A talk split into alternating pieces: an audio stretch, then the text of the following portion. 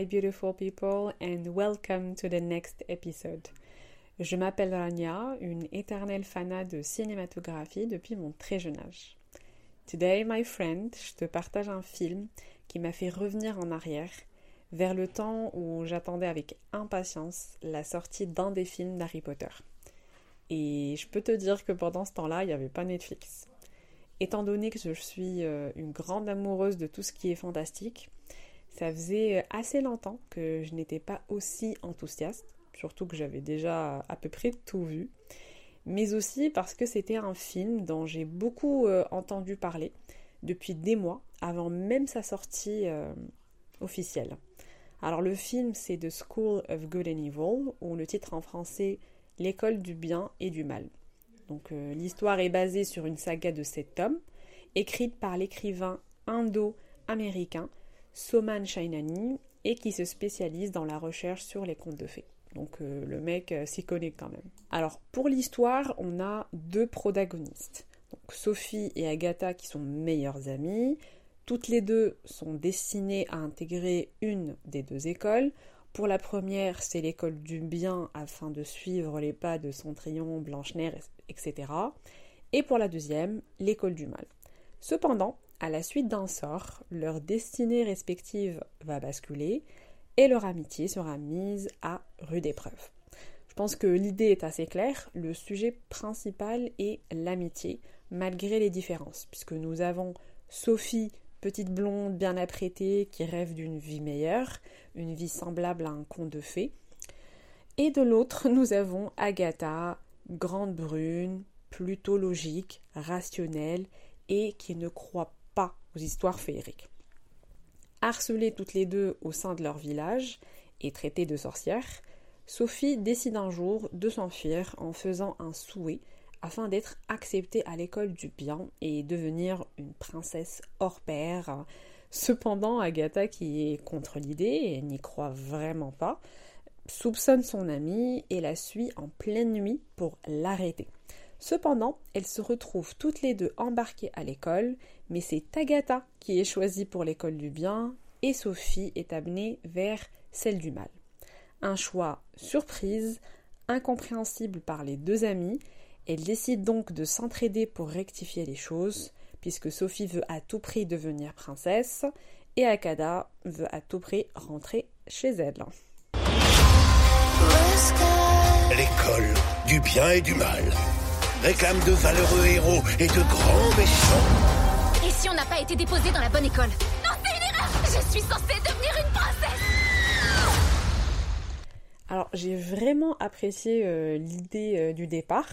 On est sur un soi-disant euh, conte de fées, un monde imaginaire, magique, mais on peut quand même se retrouver dans certains personnages, notamment Agatha, qui était dans un château plein de princesses, de princes, à étudier des cours de beauté, parce que voilà, euh, c'était le job d'une princesse apparemment.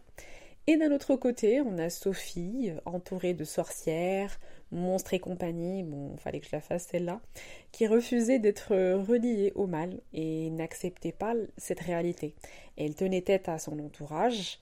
Après, euh, on l'a répété plusieurs fois dans le film, aucune erreur ne peut se faire dans le choix des écoles puisque c'était un choix qui se faisait en se basant sur vraiment le cœur et l'intérieur, le vrai intérieur de chacun.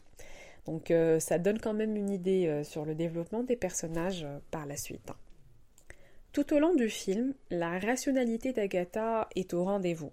Elle rappelle à l'ordre les écarts d'idées, les stigmatisations un peu poussées du monde magique, le fait d'être belle et d'attendre son prince charmant, et ne lâche surtout pas son amie Sophie malgré les différents obstacles et les changements qu'elle subit. Pour elle, l'objectif est clair, sauver son amie et s'enfuir de ce monde lugubre, puisque pas mal d'événements bizarres vont commencer à surgir et divers secrets révélés.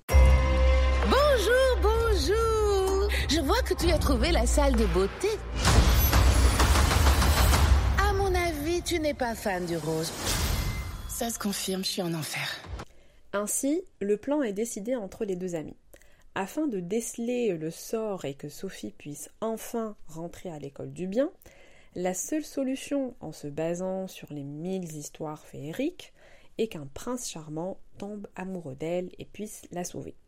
Un destin misogyne, certes, mais c'était la seule solution plausible.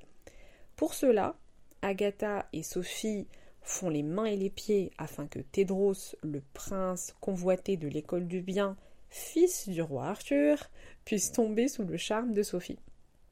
Cependant, ce n'était pas sa vraie nature, mais plutôt un personnage façonné par Agatha, puisqu'il était euh, beaucoup en contact avec Tedros.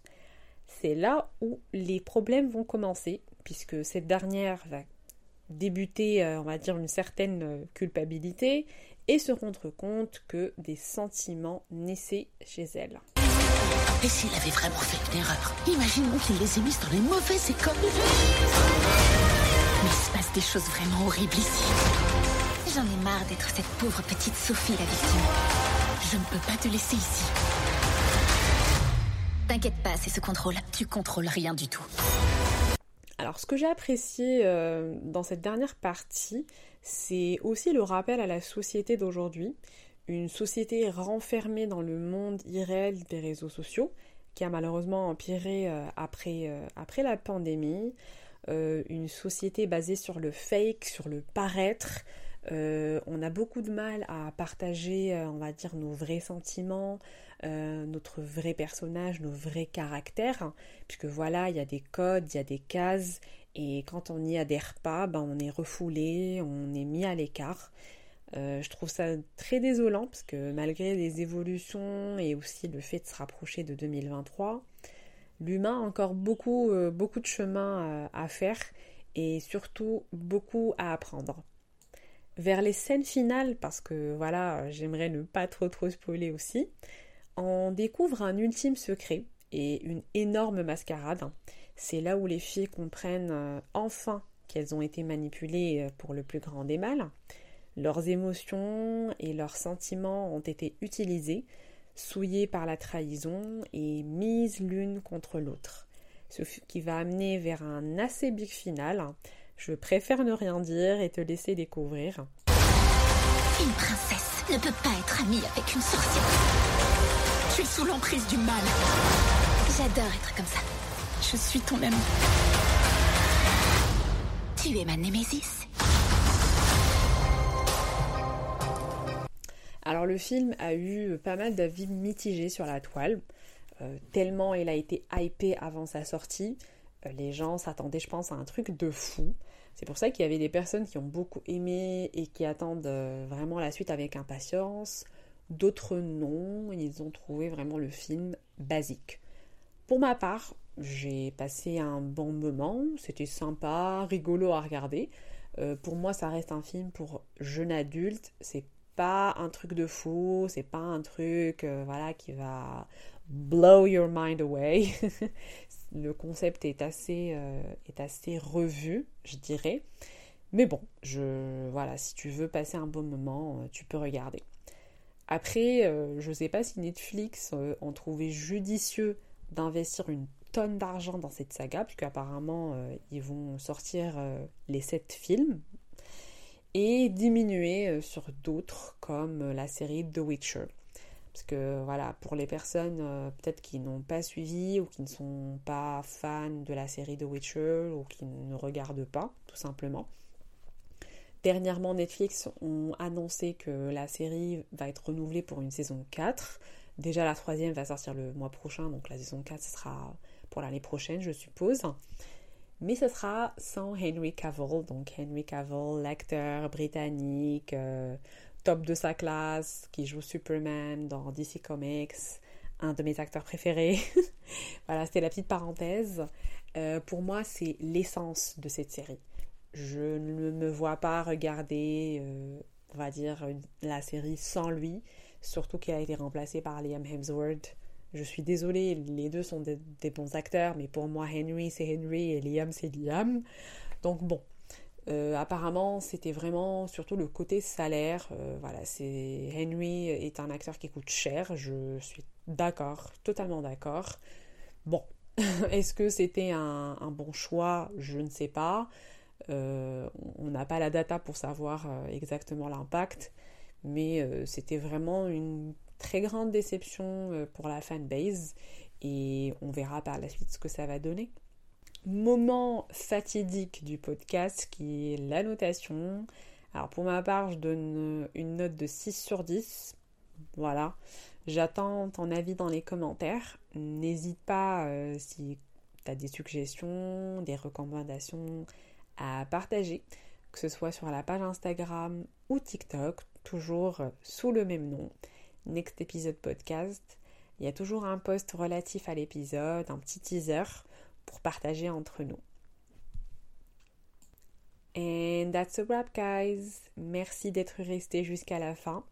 J'espère que l'épisode t'a plu. Je te dis prends soin de toi et à bientôt for another next episode. Bye!